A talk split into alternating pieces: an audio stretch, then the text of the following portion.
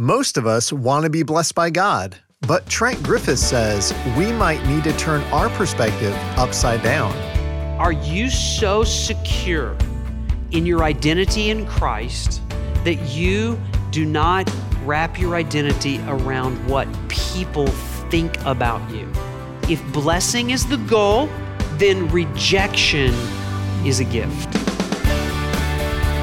Welcome to Resonate with Trent Griffith, Senior Pastor of Gospel City Church in Granger, Indiana. I'm Aaron Paulus. I want to show you something.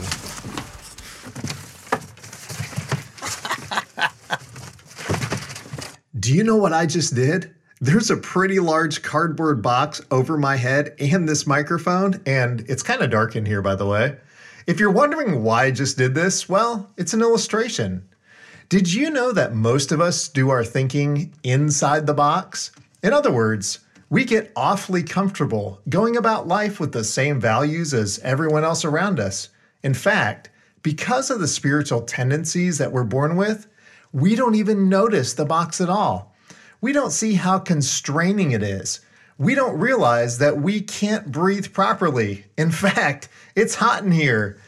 But Jesus came and challenged his followers to start thinking outside the box. Oh. Just about took out the microphone on that one. When we start truly living according to Jesus' standards, we suddenly see how backwards our thinking used to be, how limiting, and how enslaving. Pastor Trent is in a series from the Gospel of Luke titled All Things New. We'll review some highlights from last week and then we'll finish this message. This is part two of Living Life Upside Down. Here's Pastor Trent. To be blessed is the most important thing. To be blessed by God is the absolute essential thing that we need from God. What does it mean to be blessed? It means to be favored. It means to be graced. It means to be approved by God, to be applauded by God, to live a life that is favored by God. So when we say we want to be blessed, what we're saying is we need God's active, intentional, targeted grace to be dumped in our lives, even though we are totally unworthy of it. So, you want to be blessed by God? Here's the first thing that He tells us you've got to be poor. How you doing with that? Um, the problem with that is we live in 21st century Western American culture. They live with the illusion of control. And if I had a little more money, I could have a little more control. And Jesus is saying, Blessed are people who understand they actually have no control. Blessed are people who don't live with the illusion that they can control anything about their lives. Blessed are people that understand that we are powerless to pay our sin debt before God. And so it, it's not just talking about economic poverty here. We know that because over in the Gospel of Matthew, when Matthew records this sermon that Jesus preaches, what does he say? He said, Blessed are those who are poor in spirit. So he's talking about a spiritual poverty. Blessed are those that know you're spiritually bankrupt.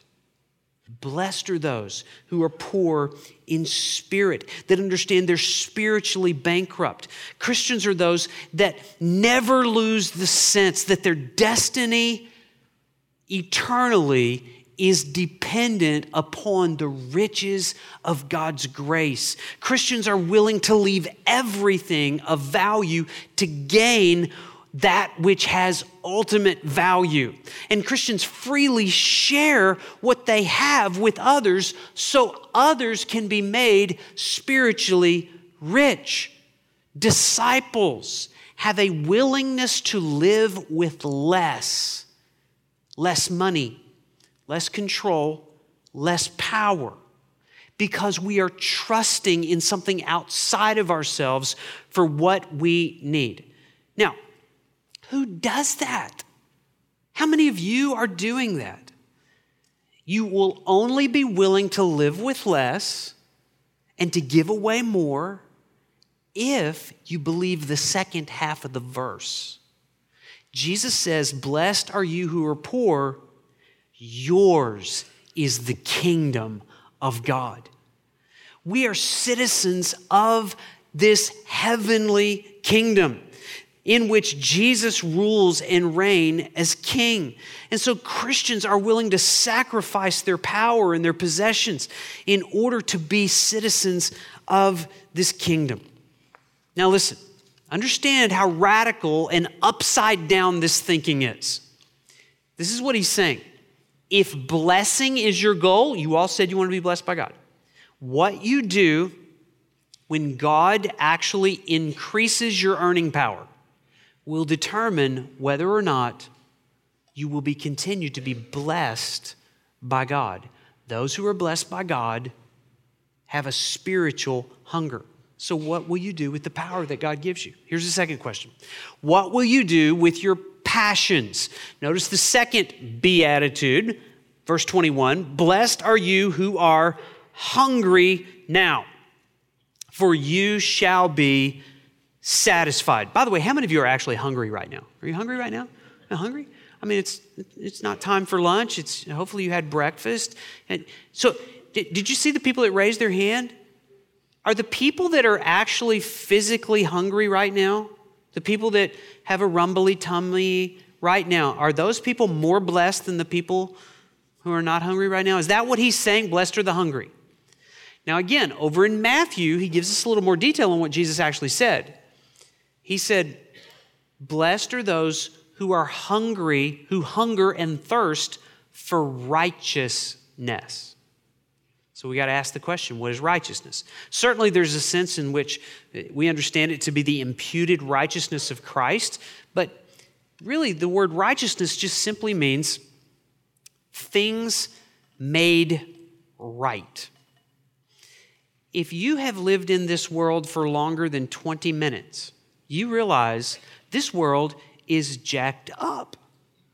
This world is broken it, there's something not right about this world. And we feel it.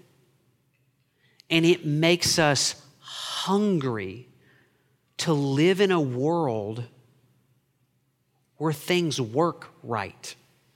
All the injustice that we see, all of the pain, all of the economic poverty, even.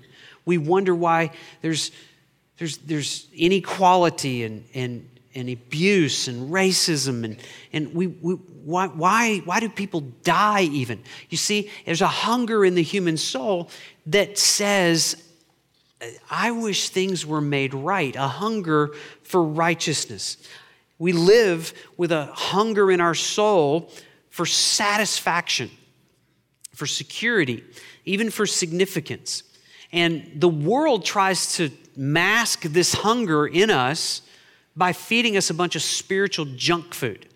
How many of you actually believe that a Snicker bar satisfies? You actually believe that? Okay? I see that hand. I see that hand. Thank you. Thank you. Thank you. And and you know what? I, I believe that for about 30 minutes, and then then I want another Snicker bar. Or a Butterfinger this time. Or a Milky Way. Or crab legs or steak, you know? It's like you just keep upgrading the food until you realize, hey, every time I eat, a few hours later, I get hungry again. That is true with everything created in this world. Do you understand? God created nothing in this world to satisfy the deepest passions of your soul. Are you a passionate person? Do you have passions? What are you passionate about? I hope you're passionate about things because passionate people are those who are blessed by God. Jesus says, Blessed are you if you don't try to mask your hunger, if you don't diminish your passion to be in a world that works right. This is the world that we're living for when Jesus comes to make all things right. The hunger that we feel in the human heart is actually a hunger for God. And it shows itself in subtle ways. It's, it's the desire of a eighth grade girl to be noticed at school.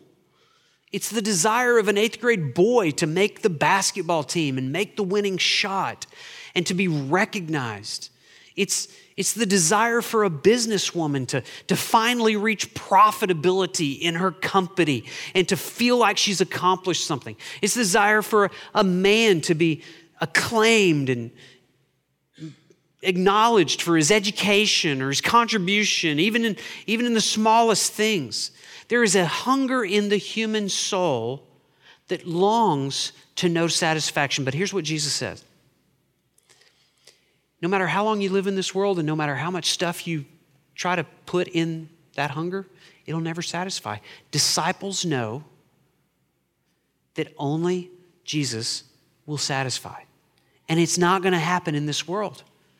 It's going to come at a later time, at a future time. Disciples are willing to live with the spiritual hunger until God satisfies it in our heart. So, you know what that means? If blessing is your goal, unsatisfied passions are a gift. So, whatever you're longing for, a better marriage, a better job, to be noticed, to, to make the team, to be, to be acknowledged, you, you may have to live with that until you finally are satisfied by Christ in heaven. That means that every day when you get up in this world, you shouldn't try to diminish the hunger or to deny the hunger or to satisfy it with the junk food of this world. Let that hunger drive you to God, not drive you to entertainment, not drive you to better food and better cars and better clothes, but to drive you to God. He's the only one that can satisfy the hunger in our soul. What will you do with your passions? Here's the third question What will you do with your pain? Blessed are you who are poor. Blessed are you who are hungry. Thirdly, he says, Blessed are you who weep now, for you shall laugh. Matthew says, Blessed are those that mourn. It's an acute emotional pain caused by seeing the world the way God sees it. We live in a world that is broken. It's interesting, right? How many of you have ever been in the room when a baby was born? Raise your hand. If you were in the room, how is the first five minutes of human existence lived in this world? It's bawling your eyes out. It's like there's just something in that baby that knows, I shouldn't be here. And I protest. There's a pain, there's a weeping. We are, the reality, it is human to weep. That's how we spend the first five minutes of our life, weeping. And Jesus says this Blessed are you that never stop weeping, never stop protesting the pain that you live with. Don't deny it, feel it and let the hurt drive you to God. I'm reading a book by my friend Mark Vroegop. He just came out with a book called Dark Clouds, Deep Mercy. And the book is designed to help us embrace a biblical word that we've forgotten all about. The biblical word is lament. We even have a book in the Bible called Lamentations, based on that word. Over a third of the Psalms are Psalms of lament. Those are the ones that during your daily Bible reading you skip over because they're so depressing. Like, why is this person complaining against God? Is that even allowed? And, and like, what? That's about a third of what we have in the Psalms.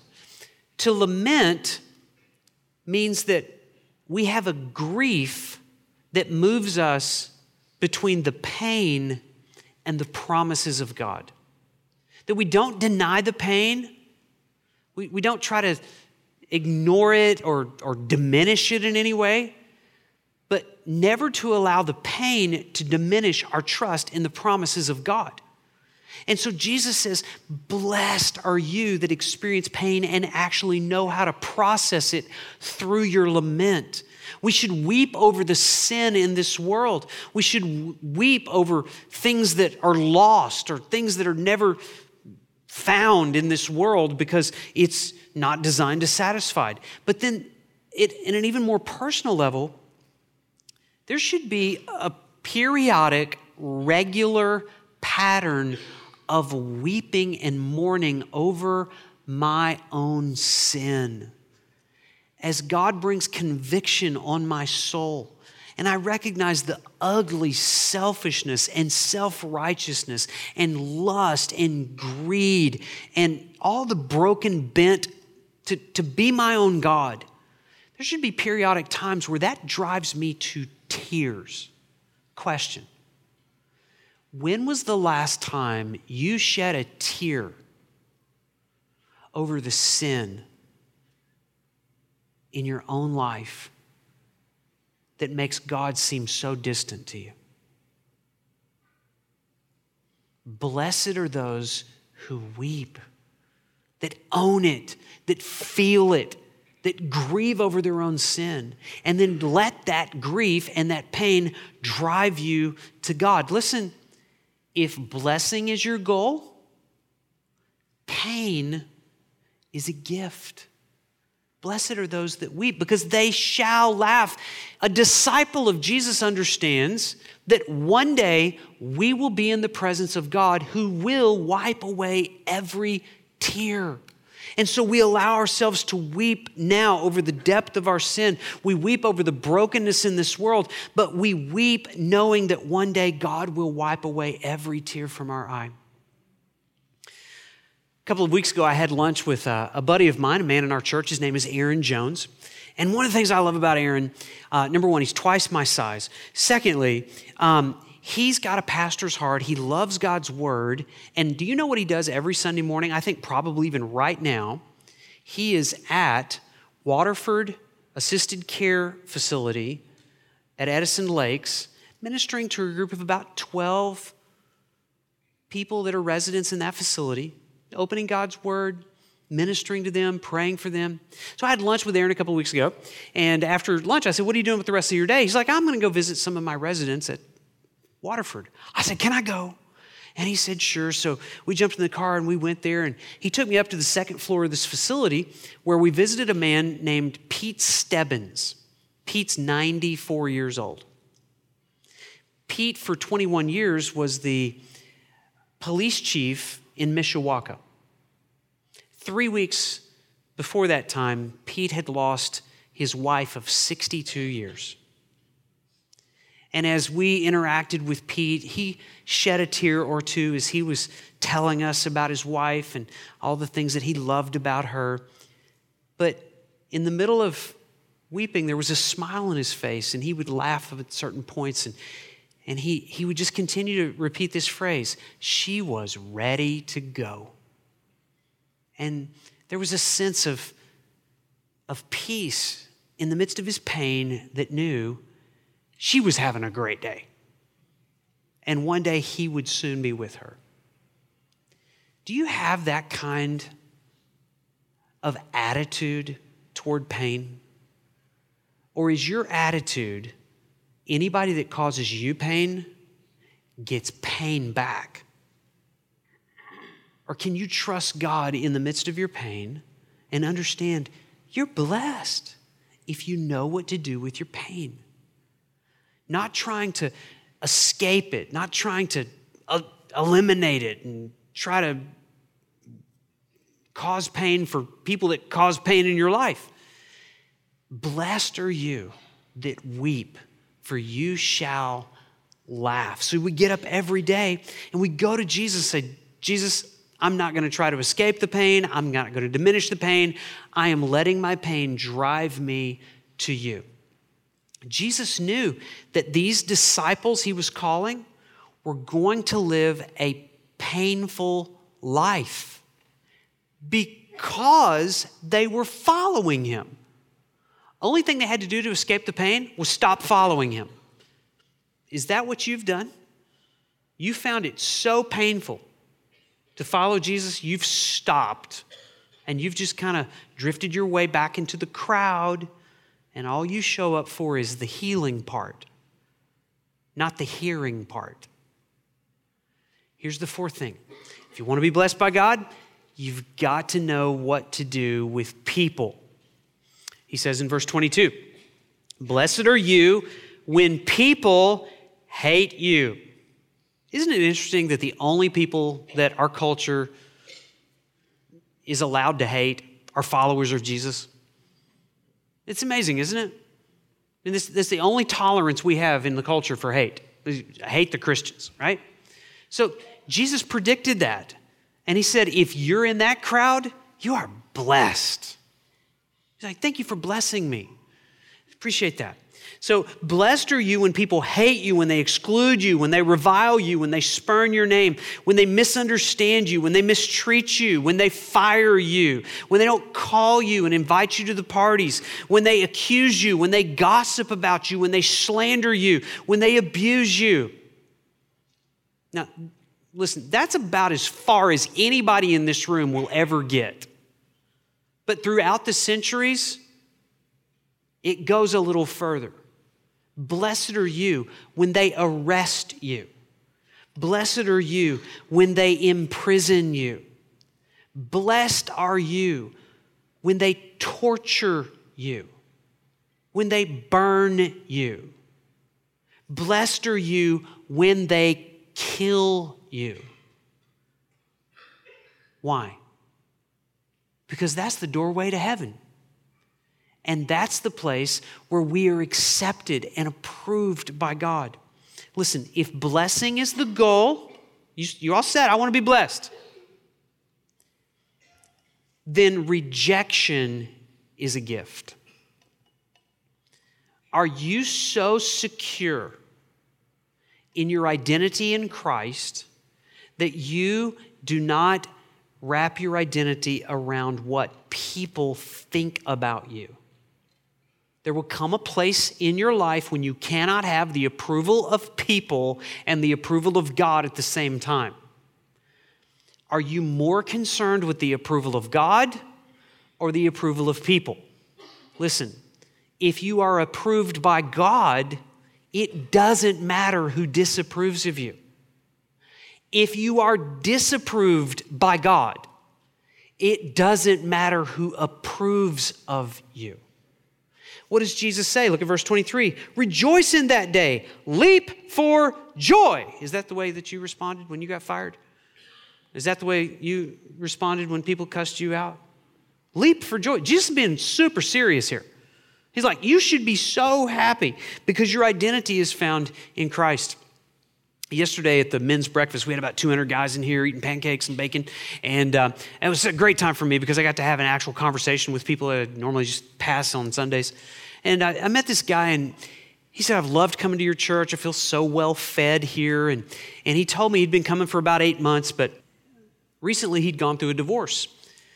He said his wife just walked out on him and said a bunch of nasty things that weren't true. And he said that actually was the turning point for me that drew me to God.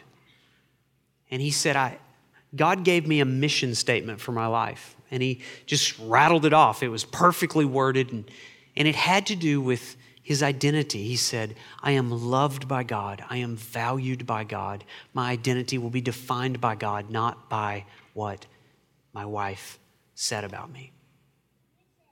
Where do you find your identity? Are, you, re- you, still, you still want to be blessed by God? I want to be poor. I want to be hungry. I want to live with pain. And I I am willing to let other people disapprove because I know that I am approved by God. Listen, only people that would do this would be disciples of Jesus, willing to share your home with the homeless, willing to sacrifice your job for the sake of integrity, willing to lose a boyfriend or a girlfriend because you won't compromise your sexuality, willing to give up comforts of your life and move to a place where the gospel is not known so people can be discipled. Are you willing to do that? If you are, you're blessed. Listen, Christians are the ones that know there's a payoff in their poverty. Only Christians know that there's comfort in their tears. Only Christians know that satis- there's satisfaction that this world can't provide. Only Christians know there's acceptance in the midst of being rejected. Why? Because Jesus was willing to be made materially poor so that I could be made spiritually rich. Jesus was willing to be rejected by men and hung on a cross so that I could be accepted by God. Jesus was willing to weep in the Garden of Gethsemane over the wrath that he would have to endure for my sin so I could have every tear wiped away. Do you know him? Are you part of the crowd? Are you part of the curious? Or are you part of the core, the disciples that would leave everything and be blessed by God? I don't know what crowd you're in. I don't know what kind of opposition you face. If you live this way, somebody's going to call you silly, reckless. And so let's do as Jesus did. And let's pray and ask God to give us the strength to live that way. Jesus, thank you for the example. We know that in, in this passage, you've given us the way, the pathway to get blessed. God, thank you for the men and the women in this room right now that live an upside down life and value things that this world does not. And I pray that we would embrace the pain, that we would run to you f- with our hunger. And God, that we would find our identity in your approval rather than anybody else. We pray in Jesus' name. Amen. Amen. You're loved.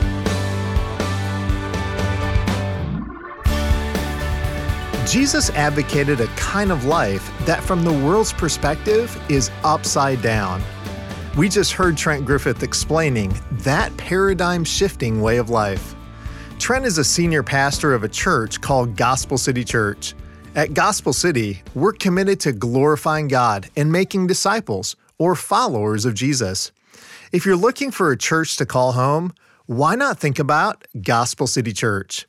For more information about service times and where we meet, just go online to mygospelcity.org. Again, that's mygospelcity.org. You can click or tap where you see I'm new here. And there's also more great content on our Facebook page. You can find that by searching for Gospel City Church.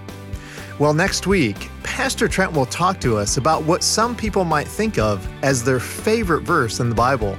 It's where Jesus said, Judge not, and you will not be judged. I hope you'll join us then. Well, thanks for listening today. I'm Aaron Paulus, and my prayer is that God's outside the box, upside down thinking would resonate in your heart this week. Resonate with Trent Griffith is a ministry of Gospel City Church. Visit us online at mygospelcity.org.